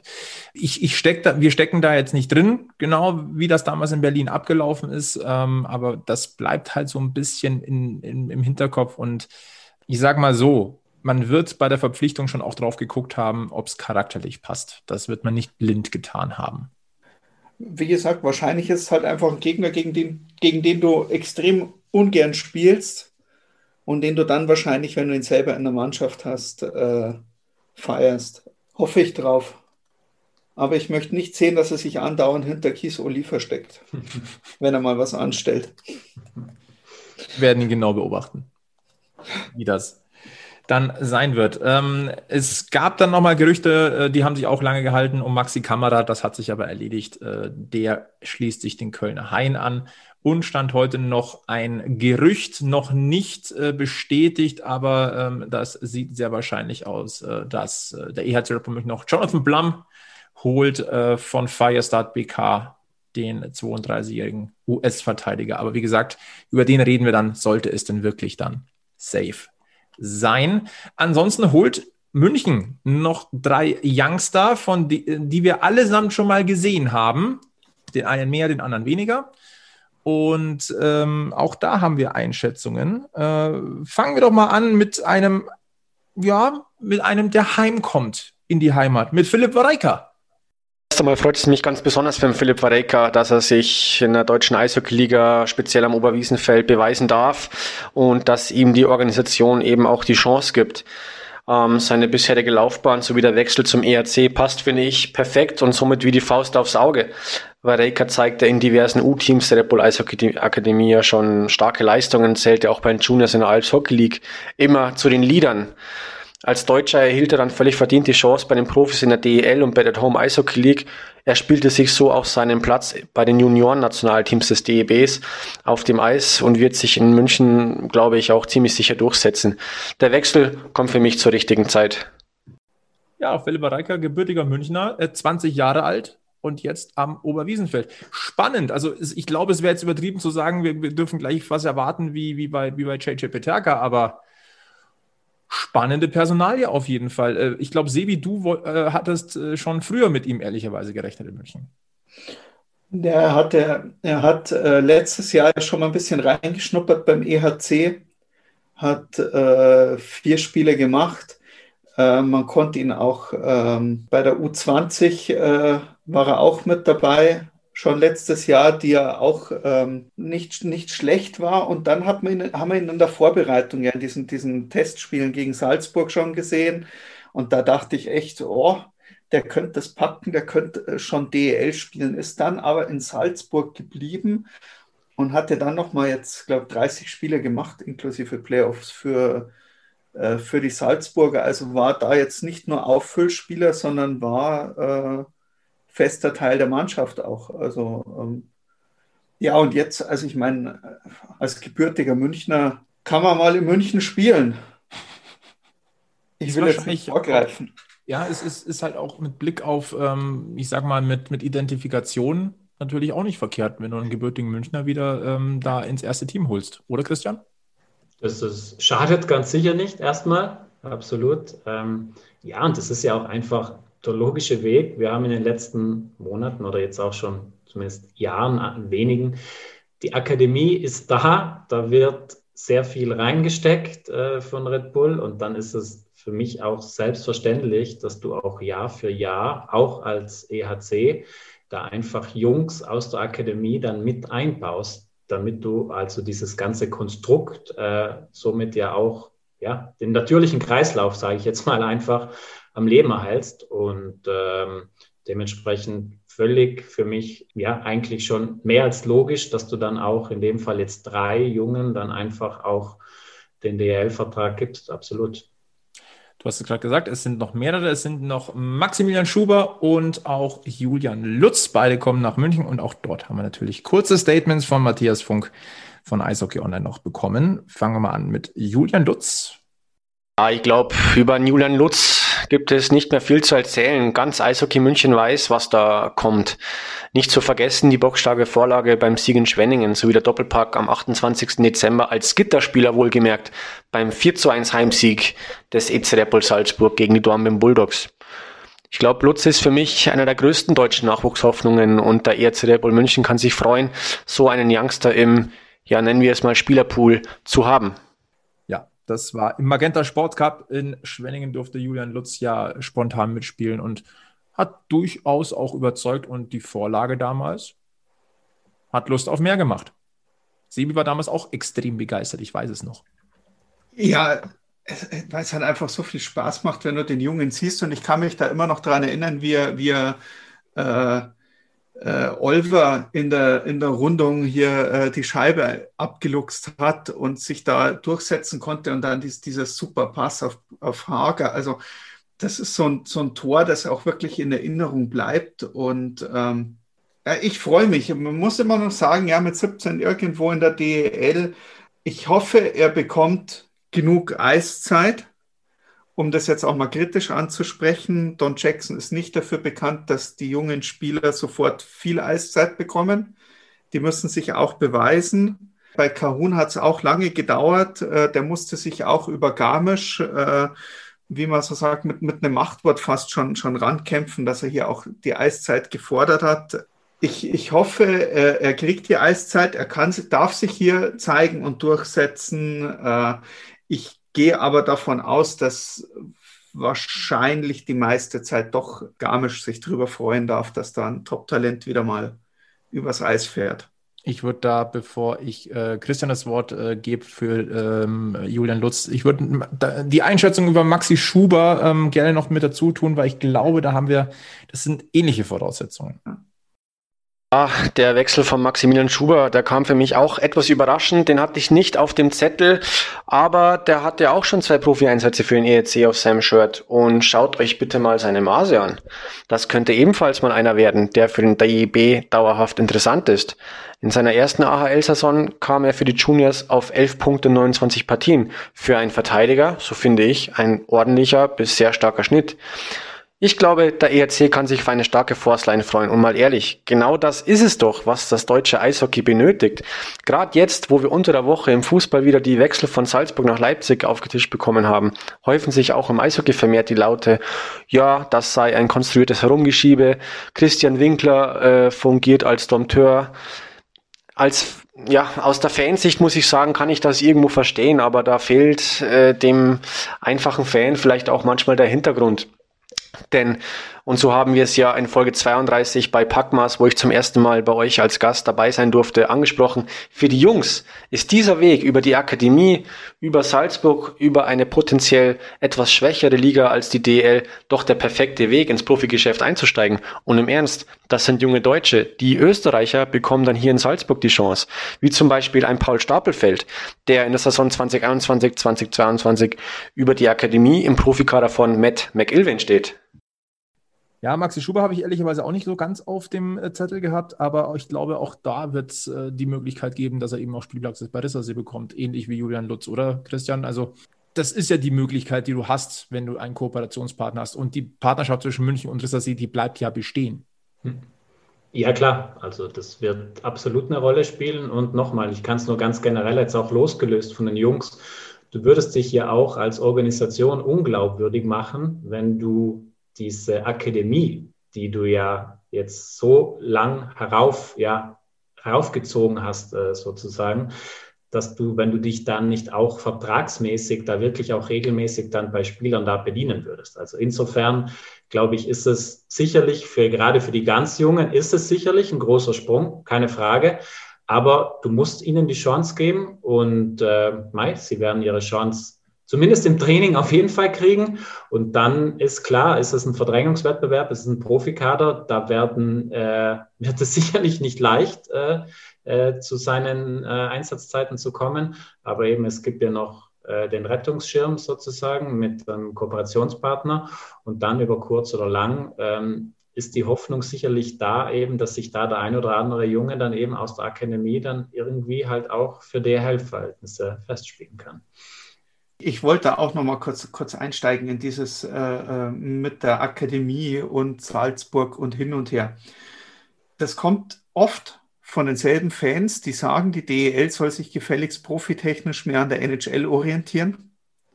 Da gehört äh, das Arbeiten innerhalb einer Organisation inklusive AHL-Team und was dann noch alles mit dazugehört, äh, noch viel stärker mit dazu, wie es in der deutschen Eishockeyliga oder eben auch da kommt. Und natürlich will man seine Jugendspieler so gut eingesetzt haben wie möglich. Das kommt dann auch noch dazu. Und dann kommt noch dazu, und da, da möchte ich auch noch mal drauf eingehen, weil immer gesagt wird, München hat zwar die Akademie und macht und tut und Ding. Und wenn man jetzt da einfach mal durchgeht, den aktuellen Kader, den man jetzt, den, den man jetzt hier hat, Fiesinger, Alavena, Appendino, Suber, Schütz, Lindner, Daubner, Peterka, Vajeka, Kastner, Eckel, Lutz. Die, der halbe Kader hat, das, äh, äh, hat irgendwas schon mal mit dem Nachwuchs, mit dem eigenen Nachwuchskonzept zu tun gehabt. Das ist, äh, das ist extrem stark. Da sieht man dann wirklich, oder da, da kann man dann aber auch mal wirklich festmachen, in einer positiven Art und Weise, was in Liefering wirklich fürs Münchner und auch insgesamt fürs deutsche Eishockey gemacht wird. Weil wenn man jetzt auch in die Kader der anderen DEL-Mannschaften reinschaut, wo denn die Jugend oder die jüngeren Spieler so bis 25 waren, da sind bei vielen Vereinen welche dabei, die äh, die Red Bull Nachwuchsschule durchlaufen haben. Guter Punkt, auf jeden Fall. Das so weit zum Kader des EHC Red Bull München für die neue Saison. Das ist noch nicht das Ende der Fahnenstange, da wird sie noch einiges tun, denke ich, aber das ist schon mal ein Auftakt gewesen mit Ausrufezeichen. Ich würde an dieser Stelle ganz gerne noch auf etwas hinweisen. Am Sonntag, den 9. Mai, steigt der Wings for Life World Run. Ähm, Laufen für den guten Zweck Die gesamten Startgelder werden gespendet an die Wings for Life Stiftung. Gute Sache, laufen für den guten Zweck. Äh, warum ich das auch anspreche, ähm, wir haben in den letzten Folgen, ihr habt es ja mitbekommen, äh, ein bisschen unseren Partner Manscaped angesprochen und haben da so ein bisschen über die, die Männerpflegeprodukte, äh, die sie vertreiben, äh, philosophiert, die wirklich stark sind, unter anderem den Lawnmower 3, äh, Körperhaarentfernung vom anderen Stern, also wirklich äh, top.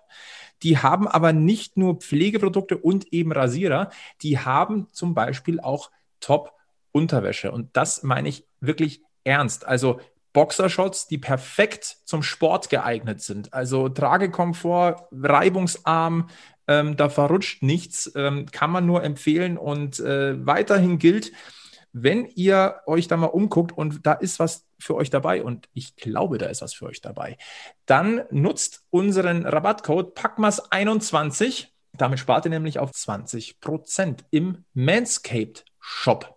Ja, äh, nicht nur Unterwäsche, auch tolle Shirts haben die noch äh, zum oben drüber, unten drunter ziehen und äh, für die Jungs auch, die haben echt tolle Nasenhaarrasierer. Also um mal wieder hier, es ist bald Muttertag, tut's den Mädels was Gutes und schaut's ein bisschen auf euch. Wir hatten noch nachgefragt bei euch ähm, mit Blick auf die bisherigen Kaderentscheidungen beim EHC Red Bull München, wen man denn vielleicht noch ans Oberwiesenfeld locken könnte. Und da sind interessante Namen rausgekommen. Wir wollen da mal den einen oder anderen mal diskutieren. Und einer sticht heraus. Es ist der ewige Corby. Corbinienholzer wird überdurchschnittlich oft genannt bei unserer Frage, wen könnte man denn nach München holen? Äh, gefühlt müsste er seit sechs Jahren in München spielen, wenn man sich die Sommergerüchteküche so anguckt. Oder Christian? Ich, ich habe bei Vajeka eigentlich schon versucht, so einen kleinen Hint nochmal drauf zu geben. Also, dass man als gebürtiger Münchner dann doch ganz gern auch mal äh, für München spielen darf. Da bist du noch nicht drauf eingestiegen. Das ist richtig. Ich dachte mir auch gerade, du fühlst dich bei Christian schon angesprochen. Es geht schon. Aber der Podcast geht auch schon deutlich länger. Aber mein Gott, das ist halt unsere XXL-Analyse. Ist halt so. Stark übrigens, wenn ihr bis jetzt durchgehalten habt. So, jetzt aber Christian. Corby Holzer. Ja, ich glaube, das Paket, das er aufs Eis bringt, äh, spricht für sich, Erfahrung, äh, keine Frage.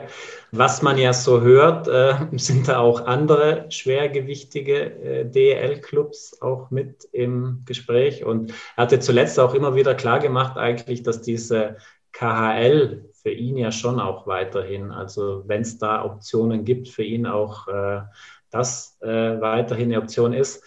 Ja, du hast es angesprochen, fällt immer wieder, wird wahrscheinlich auch weiterhin fallen, bis er nicht, äh, falls er nicht irgendwann einen Vertrag in München unterschreiben sollte. Er hat ja ein äh, Gespräch gehabt, ich glaube, das war der DEL-Podcast selber, die, die ihn hatten. Und da ging es eben auch darum, um die, um die KHL, da hat er auch drüber gesprochen, ähm, auch wenn das Kind jetzt dann eingeschult wird, dann kann man die nicht mehr so oft irgendwo mit hinnehmen da will man schon in der Nähe bleiben, hat er gesagt, oder da, da will man mehr Zeit mit der Familie verbringen können, wenn die nicht dauernd umziehen. Und so weit weg von München hat er sich da jetzt nicht niedergelassen wieder. Und ähm, das wird ja dann auch wieder dafür sprechen. Was mir beim, beim Thema Corby Holz immer so ein bisschen, ähm, ja, was, was ich ein bisschen nicht fair finde, das wird schon oft mal so hingestellt, ja, der kommt sowieso irgendwann. Ähm, wenn er dann nicht kommt, was ja bis jetzt der Fall gewesen ist, dann heißt sofort, ja, München äh, unternimmt nicht genügend, äh, lässt sich da vielleicht schon wieder über den Tisch ziehen oder was, was macht denn Christian Winkler und so. Äh, wir sitzen alle dann nicht im Boot. Erstens muss der Spieler wollen, zweitens muss der Verein wollen und drittens muss auch ein Trainer erstmal einen Spieler wollen. Passt der mir ins System? Wissen wir, was, was genau die Pläne eines Don Jackson momentan noch sind. Da muss man viel, viel mehr das große Ganze, finde ich, betrachten. Ähm, nur weil Corby Holzer ein heimatverbundener Bayer ist, der in München geboren ist und hier sich in, in Großraum München wohlfühlt, Löwenfan ist, das heißt noch lange nicht, dass das schon, dass da irgendwas da allein dadurch in Stein gemeißelt ist, dass er nach München wechselt. Finde ich immer so ein bisschen nicht, nicht weit genug gedacht. Ja, erstens das, aber auf der anderen Seite muss, musst du auch sagen, äh selbst wenn er mit München gesprochen hätte oder hat, wenn er noch mal ein Engagement in der NHL bekommt, ich meine, er ist Profisportler und will sich will ja auch äh, irgendwo dort mitspielen und äh, gehaltstechnisch und die KHL ist auch nochmal eine andere Hausnummer und vielleicht will er auch nochmal was von der Welt sehen und man weiß es ja nicht, aber das sind lauter so Punkte, die äh, äh, auch angesprochen wurden, wo es hieß, ja klar ist das eine neue Herausforderung, äh, nochmal was sehen, man will sich mit den, äh, mit den Besten messen, man will die bestmögliche Option für einen selber haben oder mit der bestmöglichen, mit dem bestmöglichen Kollegen zusammenspielen. Ähm, von dem her, ja, ja, jetzt kommt dann erstmal eine Eishockey-WM, da ist Corby Holzer äh, zu hoher Wahrscheinlichkeit dabei.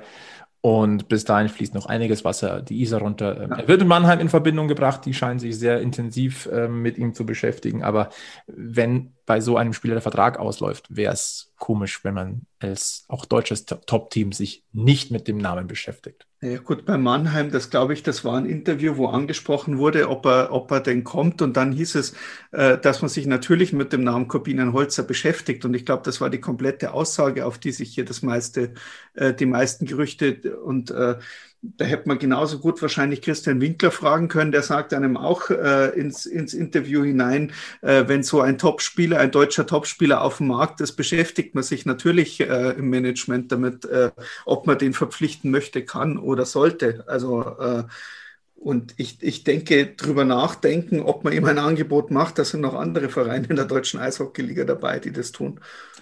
Absolut. Äh, wenn wir mal drauf gucken, grundsätzlich wurden Spieler vor allem genannt äh, auf den Positionen Sturm und Goalie. Schauen wir mal auf die Goalies, die genannt wurden. Michael Garteig. Ja, okay. Der geht nach Finnland, aber äh, der hat natürlich in dieser Saison Werbung für sich gemacht, also äh, eher unrealistisch. Äh, dann wird genannt ein äh, Hannibal Weizmann, aber auch ein Timo Pielmeier, der seit einem Jahr ohne Vertrag ist. Wie schlagen denn diese Namen bei euch auf? Puh, ja, also Garteig, wie du schon angesprochen hast, da war auch aus Ingolstadt zu vernehmen, das war schon vor Wochen, dass der sich auch außerhalb Deutschlands umschaut und ähm, ähm, ja, deswegen, das würde mich sehr, sehr, sehr, sehr überraschen. Generell würde ich sagen, diese Torhüter-Thematik, also bevor wir jetzt auf die Einzelnen eingehen, es zeigt schon, dass der EHC, der in den letzten Jahren, wenn man sich zum Beispiel anschaut, Niederberger nach Berlin, ähm, Brückmann nach Mannheim, Strahlmeier nach Wolfsburg, also diese Generation, sage ich mal, an Torhütern, die sehr vielversprechend waren, immer noch sind und jetzt auch viel mehr, die hat er sich im Prinzip ja äh, erstmal entgehen lassen. Also diesen deutschen, sage ich mal, diesen deutschen Kernmarkt, die sind jetzt erstmal gut untergekommen. Zum Beispiel bei Brückmann könnte man ja auch sagen, ja gut, äh, der ist ja auch nach Mannheim gegangen, da gab es auch einen Endras, gibt es immer noch einen Endras, äh, der jetzt ja auch zum Beispiel Playoffs gespielt hat. Also da war, dieser Zug ist jetzt erstmal abgefahren und deswegen bin ich torhütermäßig jetzt schon sehr gespannt, wenn man sich ja dann auch von Reich getrennt hat. Äh, ja, würde es mich jetzt auch alles andere als überraschen, wenn man da womöglich dann doch auch vielleicht wieder mal Richtung Ausland blickt. Denn so viel auf dem Niveau, deutschen Niveau, was dir dann als EHC auch äh, sozusagen weiterhilft. Und ich meine, Danny Außenbirken hat halt auch eine 36 mittlerweile im Pass drin stehen. Ähm, bin, bin ich schon wirklich sehr gespannt, was da, was da so kommen wird. Ja, gerade auf der Torhüterposition, ich weiß nicht, ich habe jetzt in der, in der Vergangenheit immer mal wieder gehört, äh, dass äh, es wohl doch Interesse gibt, einen anderen deutschen Torhüter zu verpflichten, der irgendwie gerade unter Vertrag steht. Ähm, das könnte eine interessante Sache sein, äh, ob die Münchner, also es ist, der Name Niederberger ist jetzt wirklich häufig gefallen in, in verschiedensten äh, Dingern. Ich, ich glaube noch nicht draus, aber ich, ich, ich denke auch, dass es eher auf einen ausländischen Goalie rauslaufen wird. Aber ähm, dazu holt. Also ich, ich finde nicht, also Pielmeier wird ja sehr stark mit Straubing in, in Kontakt gebracht. Ähm, da denke ich, äh, ist er bestimmt gut aufgehoben und äh, ansonsten alles gut. Ich glaube, es ist äh, kein Geheimnis, dass die Wahrscheinlichkeit sehr hoch ist, dass der EHC Rapper München auf der Torhüterposition nochmal aktiv wird. Also ich, mich persönlich würde es sehr, sehr wundern. Ansonsten, was sind denn noch so an prominenten Namen gefallen? Äh, nicht gerade wenige. Kalle Kossela, ja, den wünschen sich viele zurück nach, nach München. Man hofft ja immer noch, dass er sich so wohl gefühlt hat in München und dass er sich so unwohl jetzt fühlt in seiner doch wieder nur AHL-Rolle ähm, äh, bei den Toronto Marlies, dass er vielleicht zurückkommt. Aber auch dort ist natürlich Gehalt auch wieder eine Frage. Aber ja, ich glaube, jeder würde ihn mit Kusshand nehmen. Die Wahrscheinlichkeit ist aber wahrscheinlich eher gering. Leider. Weil Spaß gemacht hat der, der Kalle. Ja, wenn es da irgendwo eine Möglichkeit gibt, diesen Spieler irgendwo für ein EHC zurückzuholen, dann äh, ist die Aufgabe, denke ich, schon gestellt, äh, dass man es versuchen sollte. Also es, die Person, wie er spielt, wie er Ding, äh, der hätte auf jeden Fall das Format dazu, einer der Topstars der Liga zu werden und einer der absoluten Publikumslieblinge auch in München. Und äh, es war beeindruckend, ihm zuzusehen. Und äh, ja, ich glaube, die DEL, da wäre richtig gut aufgehoben. Und vor allem in München. Aber wie, wie du sagst, es ist, ähm, es ist Ding. Was an der Stelle aber Ding, wir brauchen mindestens einen Spielmacher. Mhm. Center. Ja, die Center-Position ist nach den Abgängen natürlich nicht so optimal besetzt. Das muss man, ja. muss man sagen. Vor allen Dingen eben die kreative Center-Position. Ja. Also da Vokes und Roy jetzt erstmal weg. Das ist äh, fraglos ein Loch, das da erstmal reingerissen äh, wurde. Und ja, mein Kossila, also ich glaube, Frankie Mauer und Philipp Gogula würden sich auch nicht dagegen wehren, ähm, wenn der wiederkäme. Aber nochmal, auch von vorhin, ähm, ich glaube, wir dürfen nicht unterschätzen, die letzte Saison war insofern halt auch eine sehr spezielle, dass gerade für Spieler aus Nordamerika, die ja zu dem Zeitpunkt eben erstmal komplett in der Luft hingen und wo es ja erstmal auch bei einigen darum ging, überhaupt erstmal wieder ja, auf Eis zu kommen und Einsätze zu haben. Das wird sich diesen Sommer hoffentlich irgendwann Richtung, also mit Blick auf die Pandemie ja auch irgendwann wieder ein bisschen ändern. Dementsprechend glaube ich, ist es mit nordamerikanischen Spielern jetzt gerade, die eben auch schon noch hoffen, vielleicht doch in eine Gel unterzukommen, kannst du, glaube ich, im Moment schwer planen. Also ich glaube, dass die sich da alle ihre Optionen auch drüben über den Sommer erstmal offen halten.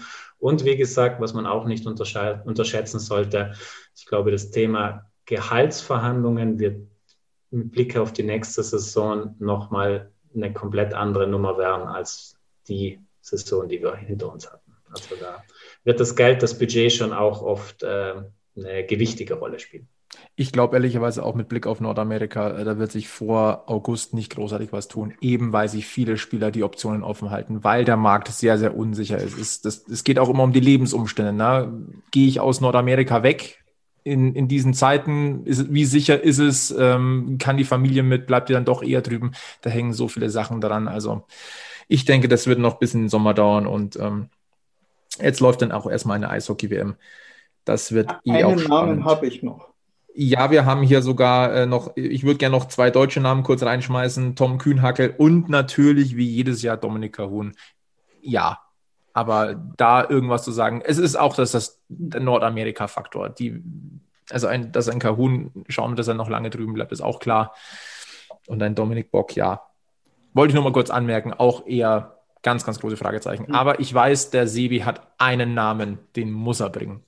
Ja, und zwar, weil wir uns jetzt ja eh schon viel mit der Salzburger Vergangenheit äh, getan haben und wir haben dann einen Spieler, der hat DEL-Erfahrung, der hat dieses Jahr in einer absolut großen Mannschaft einen absolut mega Job gemacht und es ist schon bekannt gegeben, dass er die Krefeld-Pinguine verlässt und das ist Brett Olsen.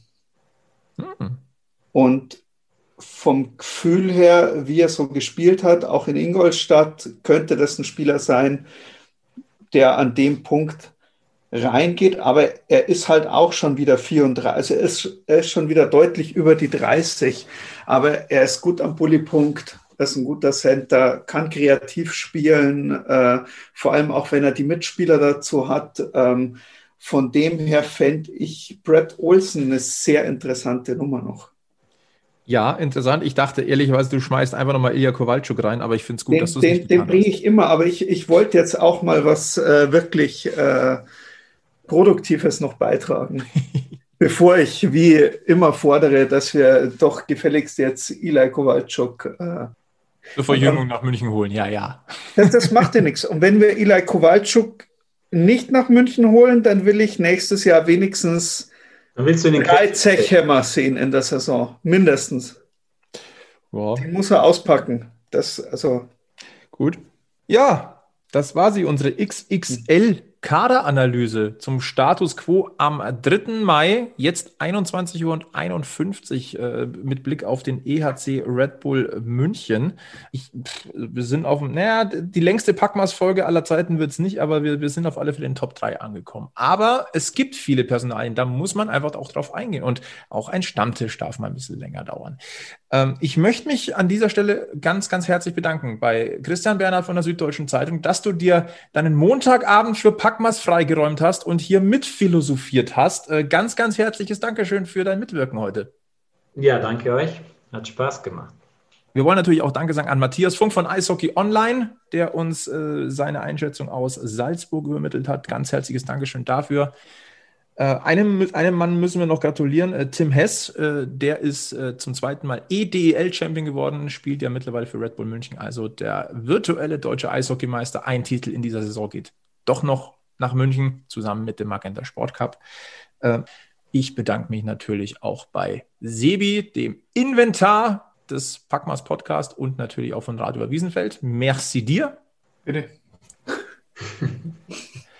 Und ansonsten äh, bleibt mir eigentlich nur noch zu sagen, ähm, schaut vorbei auf Facebook, Twitter, Instagram auf unseren Seiten. Lasst gerne ein Like da. Abonniert diesen Podcast, äh, erzählt weiter, wenn es euch gefällt.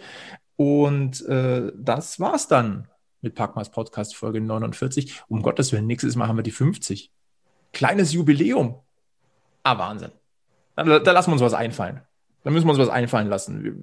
Wir, wir, uns wird schon irgendwas Besonderes einfallen. Wir holen Eli Kowalczuk. Im Podcast. Okay, äh, ich gucke mal, was ich machen kann. Na dann, soll es das gewesen sein? Merci fürs Einschalten, merci fürs Zuhören. Bleibt's gesund, bleibt's gesundheitlich negativ, bleibt uns treu und äh, ganz, ganz wichtig, auch jetzt während der Zeit, wo der EHC Red Bull München nicht spielt, immer schön am Puck bleiben. Bis zum nächsten Mal bei Packmas. Servus. Servus.